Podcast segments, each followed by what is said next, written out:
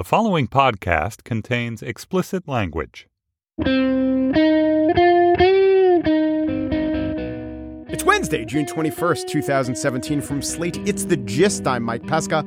Karen Handel is now the representative of Georgia's 6th congressional district. She beat Jon Ossoff, who at this time yesterday was the Democrats' youthful, whip smart, enthusiastic hope. And today, he is an out of district stiff who was a squish on all the important issues. Okay, got it. Democrats had their hopes up. Hillary Clinton lost to Donald Trump by just one and a half points in that district. Handel beat Ossoff by almost four. So glass ceiling, take that. This is my fight song. No, wait, hold on. Hold Not appropriate? Wait, explain? Okay, fine. Can we stop the song? Actually, can we stop the song with a record scratch? This is my fight song. Okay, I love that. Thank you. The danger is that this result will be overinterpreted as meaning that Democrats can't get it done anywhere. Though all the smart election people that I follow on Twitter, Amy Walter, Harry Enten, Lynn Vavreck, Philip Bump, Jared Bernstein, all your Nates, all your data Nates, Nate Cohn, Nate Silver, all the data Nates, they all say the same thing. Don't overinterpret one result. And remember also that in South Carolina, there was a race where the Democrats were even bigger underdogs and they did better than in Georgia. Still, we're told there's going to be this mass overreaction. Well, yeah, of course there will. It's 2017. Everything political engenders an overreaction, an underreaction, and an allergic reaction. But it's curious to think about who are the masses of people who are going to have this mass overreaction. Are they the people who really care about politics, say the people who read the data nates, no, they're not going to have an overreaction. They read the data nates. Are they the people who don't follow politics at all except for the last minute? No, they're not really following politics at all.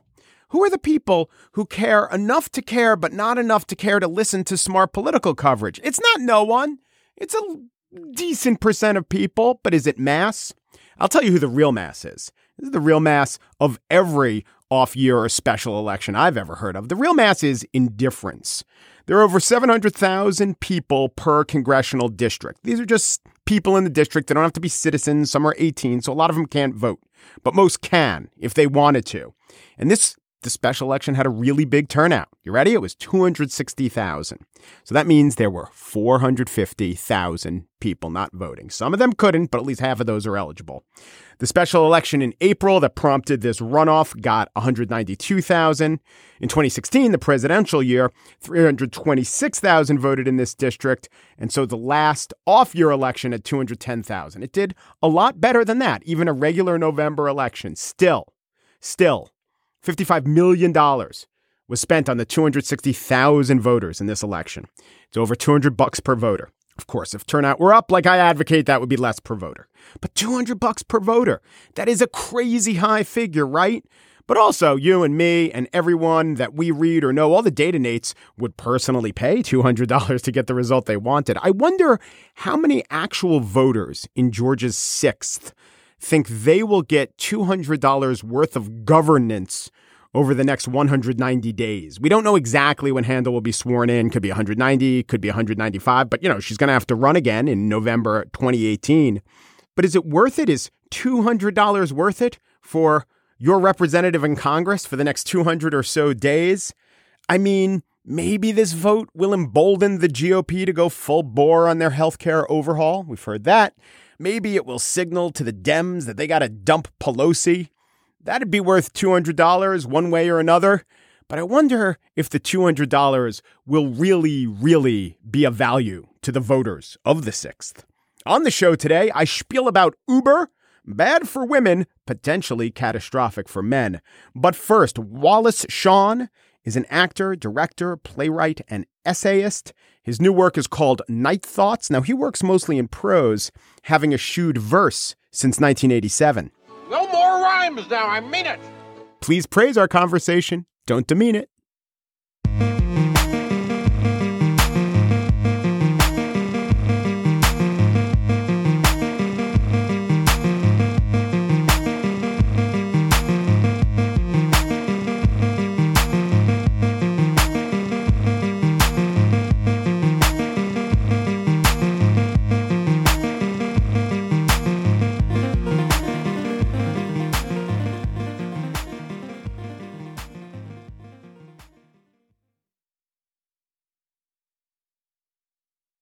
Wallace Shawn is an essayist and a playwright, and he contemplates our existence in such plays and movies as the designated mourner. He's also Rex from Toy Story, the lovable dinosaur with the arms that are too short. But his new work is called Night Thoughts, and it starts off uh, disparate observations about maybe looking out a hotel or a series of places he stayed. And then it turns into a fairly long, sustained essay, essentially about life in the present, comparing the lucky to the unlucky, weaves in elements of uh, contemplation about Islamic terrorism. Wallace Shawn is here. Hello. Thank you for coming in. Great to be here. Do you wake up in the middle of the night thinking things usually? When I wake up in the middle of the night, I, I tend more usually to be thinking about myself. Uh huh. Yeah, in the middle of the night, I probably worry about unanswered emails suddenly loom up in the middle of the night. Mm-hmm. Things I've forgotten, people I've forgotten. Do you, as a writer, as a thinker, are you a jotter? Is that your method uh, as you go about? Do you take notes, um, or or do you wait to sit in front of uh, whatever it is, computer or typewriter, and wait for it to flow out of you? I do occasionally, I wouldn't say notes because I wouldn't be able to understand my notes, but I write a page or, or a paragraph occasionally when I think, oh my God, I have an insight into something. 99% of my insights are, oh, that's what Bob said yesterday, or that's what I read yesterday, so I don't write those down. But occasionally I think, wait a minute, I haven't heard that from anybody, so I'm going to write it down because I'll forget it. There's a fine line between the insights that are realizing something and the insights that are synthesis. Uh, you could just be realizing something someone told you, but what if the thing you're realizing is you've connected two strands of tissues and you've realized, oh, this policy that's going on in France, this relates to a psychological uh, insight or a psychological thing that I know. And look, I've put them together and I've told you something about why the French have a policy about hijabs, for instance. I think that is what thinking is really Yeah, yeah. is is putting two things together. A lot of what goes on in the world that you hear about is so crude and obvious that it's very hard to think of anything worthwhile to say about it. I mean, when the Bush administration tortured people, or when Trump takes the United States out of the climate treaty, there's only a certain amount that you could say, but that's horrible. Torturing people is wrong. Destroying the entire planet is not a good thing to do. At a certain point, you feel, well, you know, I said that and my friends said that and, and everybody has said that. So it's almost not helpful to say it again. Yeah. But maybe if I could think of a, of what it really is that bothers me about torture or about the destruction of the entire planet, it might turn out to be something different from what other people have said, and it might be worth saying. A lot of your work is set in um, an unnamed dystopia. this is this is not. It's it's a named dystopia. It's the present. It's the real world. But what do you get from setting a work in a place that's not quite our own and that's not quite the timeline we're quite living in? I suppose I get to make up the the rules of the world. Well, all my plays except for one have no named uh, setting. Yeah. They're dream plays, really, a category Strindberg, I guess, invented in, in so many words, but uh, they're made up worlds that a guy who lives today dreamed. I'm not an expert on the real world. I've lived a sheltered life.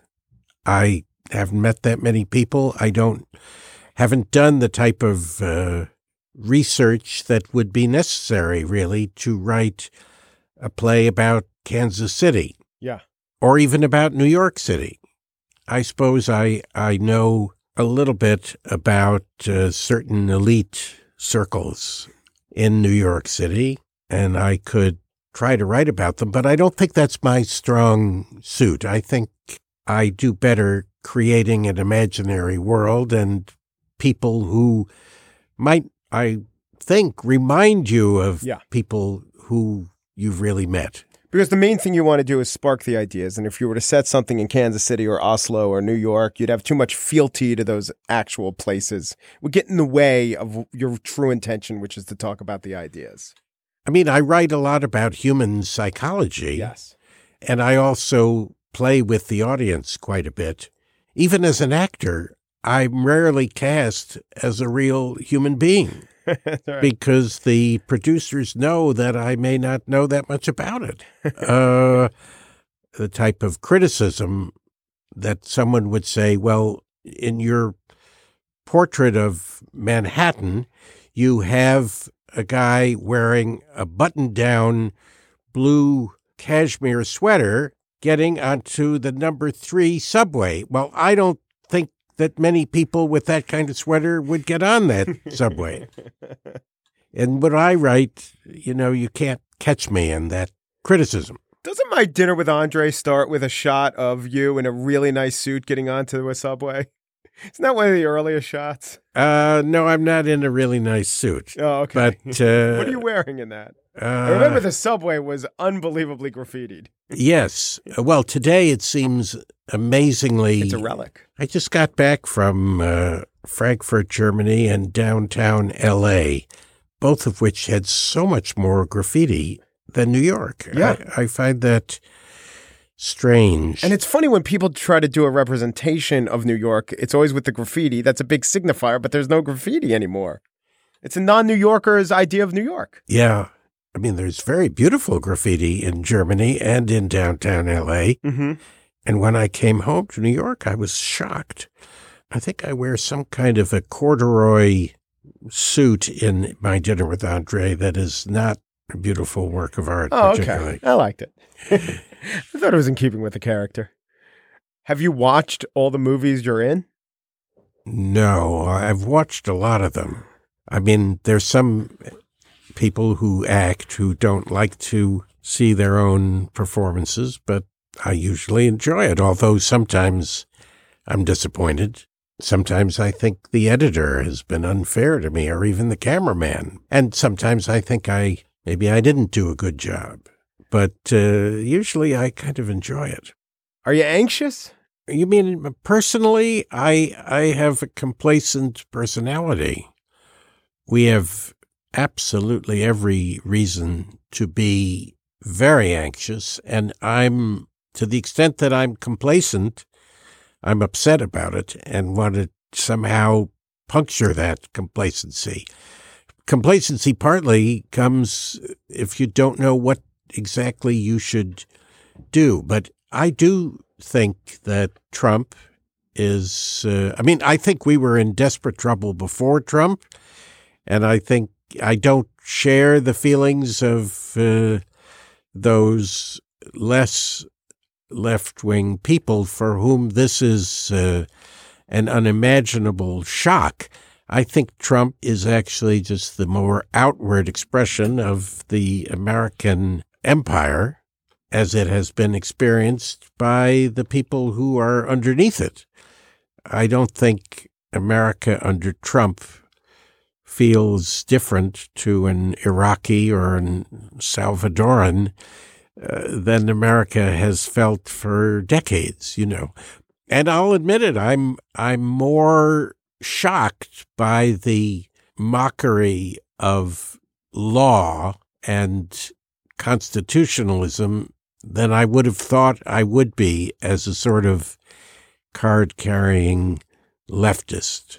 I find myself howling at things that uh, I wouldn't have thought I would howl at. And I do- and I do think that it's uh, Meaning that you can't even believe how far he's gone. He's put things on the table that you th- put past even, you know, the worst of the troglodytes of his ilk. Well, I, I also am surprised that I care so much about things like the law, the Constitution. I'm not a patriotic American, and uh, I have a cynical attitude when people talk about, you know, those things often. But I, in response to uh, Trump, I see that buried within myself there's a there's a stronger affection for the law and the Constitution than I would have expected.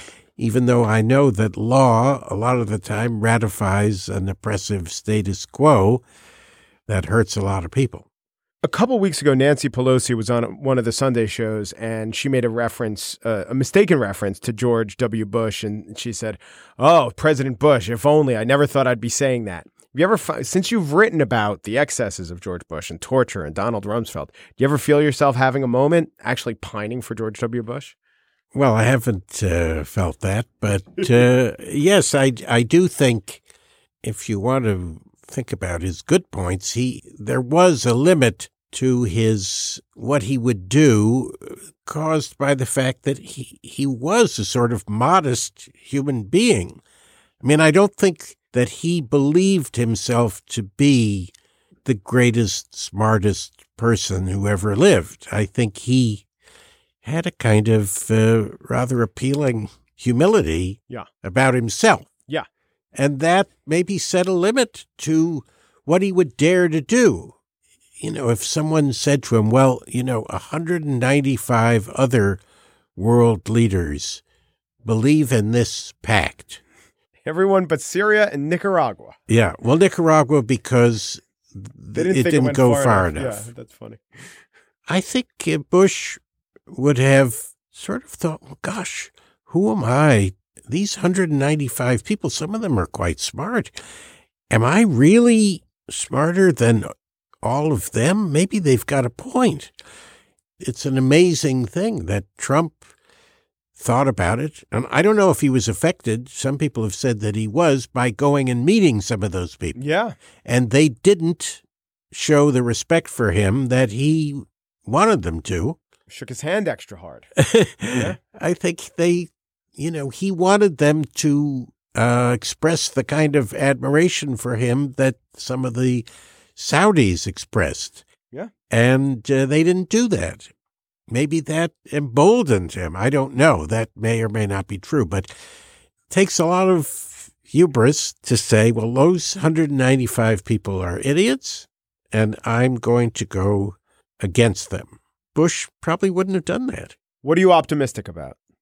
Well, optimistic and pessimistic are like predictions about the future, and I don't think I can. I mean, I, I can't predict. Pe- people can't even predict the weather uh, next week. Even on the same day, they can't predict the weather.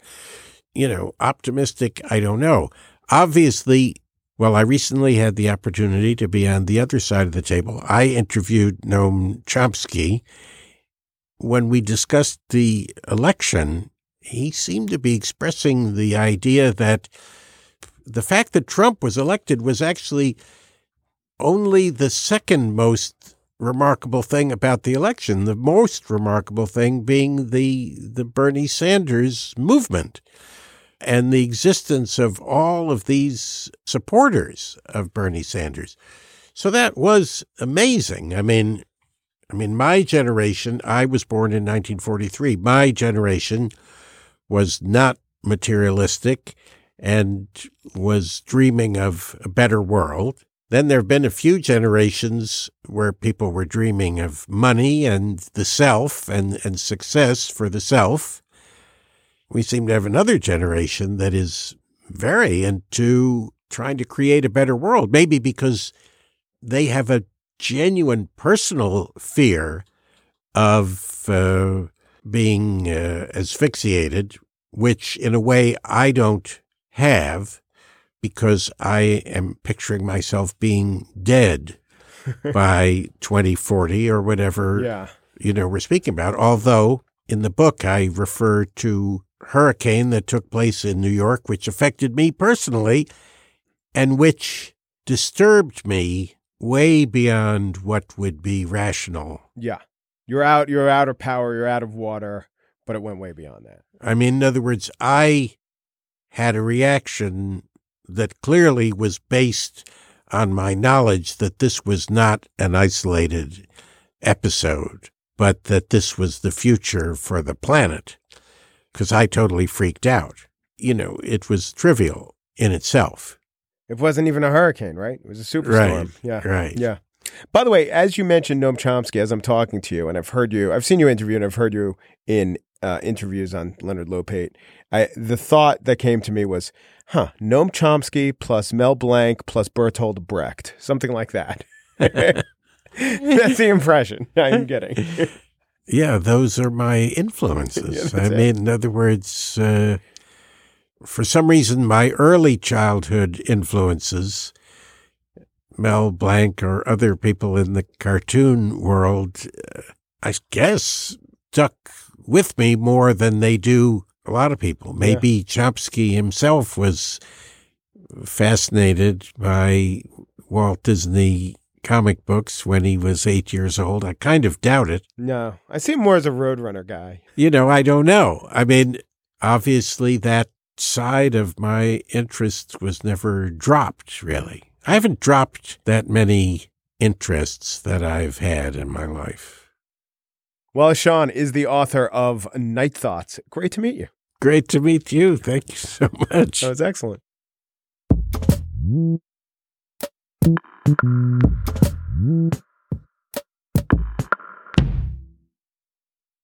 And now the spiel. The head of Uber, Travis Kalanick, has resigned. Kalanick at one time held the second highest score in Wii tennis, and at another time screamed at the lowest ranking driver in his $70 billion company, quote, some people don't like to take responsibility for their own shit. Kalanick was enormously talented. He was driven. He was visionary. And it would seem he was something of an asshole, especially to women. Or maybe he was just indifferent to the feelings and experiences of most of his employees. And that attitude showed up most in the way women were made to feel at Uber. Sexism in the workplace is, of course, an evil. Sexism in society is bad. It's especially disheartening to see it run so rampant in Silicon Valley the supposed hub of visionaries who are reshaping our entire society, whether we analog type dullards like it or not. But with all that out there, I had this slightly different thought about Kalanick, Uber, the tech world, sexism. It's an idea I'm going to put out there. I'm going to tell you what I was thinking. I can see the downsides of it. I don't even subscribe completely to the idea, but it is an interesting thought. I think it's a fair thought. Here it goes. What the Kalanick ouster represents is not just the perhaps temporary corrective to their problem of sexism. It also represents a referendum on societal values. Who has the agency to change the course of a powerful corporation with nearly limitless resources and momentum? Because Uber employs, I'm talking actual employees, not drivers, not the contractors. They employ, as of their recent diversity filings, I counted 1,630 women. The vast majority do not work in tech, which is the driver of this driving service. They're overwhelmingly not in the executive suites, and only one is on the board, though Arianna Huffington is not an employee. When one of these women went public a little while ago, she brought needed attention to the problem. She improved the lives of these 1,630 women and presumably laid the foundation for hiring many more women who will experience a business that is more hospitable to them. These 1,630 women and the hundreds or, you know, thousands more that will come will work with the now over 4,000 male employees of Uber. This is a business whose goal, whose aim, and whose future is the elimination of the jobs of millions of American men. Here is Vivek Wadhwa on the Financial Times podcast. Uber is literally obsessed with removing the dude in the driver's seat. They believe that they can reduce the cost of cars dramatically by removing the driver from it, and they won't have these pesky people who join labor unions and who give them a hard time. So this is why Uber is investing massively in self-driving cars, and this is why they're going to be one of the first to get these out. So give it three or four or five years at the most. Worst case, five years. Most likely three years. And Uber will start rolling out fleets of cars that can drive themselves. Truck drivers' jobs will disappear as well. We're talking about millions of jobs disappearing. What happens then to these people? They're not employable because you can't simply retrain them now to do some other high level work. Goldman Sachs, two months ago, put out its estimates of how driverless cars will affect the U.S. economy. They say that when autonomous vehicle saturation peaks, U.S. drivers could lose 25,000 jobs a month, 300,000 jobs a year. There are 4 million professional drivers in the US. Three quarters of them are truck drivers, not cabbies. But it doesn't mean Uber is in any way off the hook for those future losses either, because Uber launched Uber Freight a couple months ago, all about self driving trucks. They're intent on dominating this burgeoning industry as well. They're at the forefront of pushing that technology, which is currently in an intense fight with Google over who has the right to the driverless car technology, who has the right to put 4 million men, because drivers are almost entirely men, 4 million males out of work. So it is good and proper and necessary that the women who work for Uber are not harassed. This is a little like the women who work for Fox. They shouldn't be harassed by Bill O'Reilly or Roger Ailes.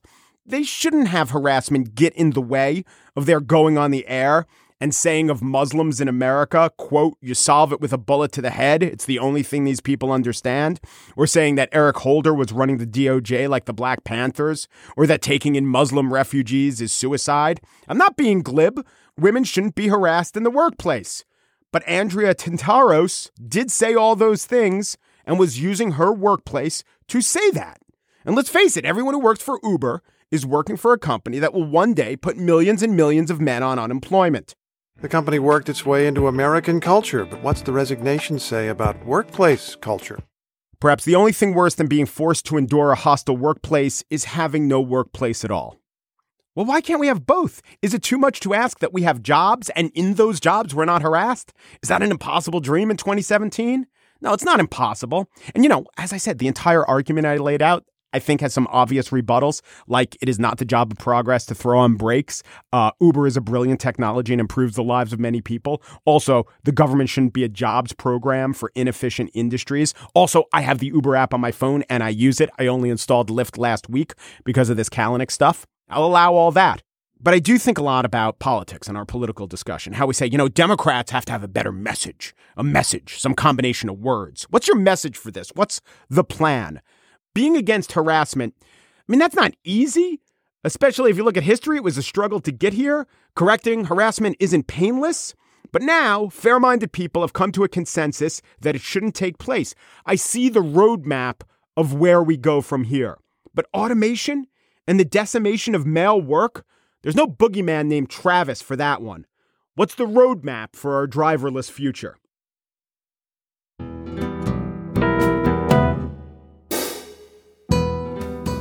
And that's it for today's show. Just producer Chris Berube does not watch his own movies.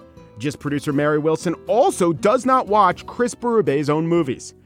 Steve Lickteig is the executive producer of Slate Podcasts. He has not experienced much George W. Bush nostalgia, except for the time when he danced with the Kankouran West African Dance Company. That was gold. The gist trying to put names on all the unnamed dystopias. Is Paramus taken? Umperu Deperu Duperu, and thanks for listening.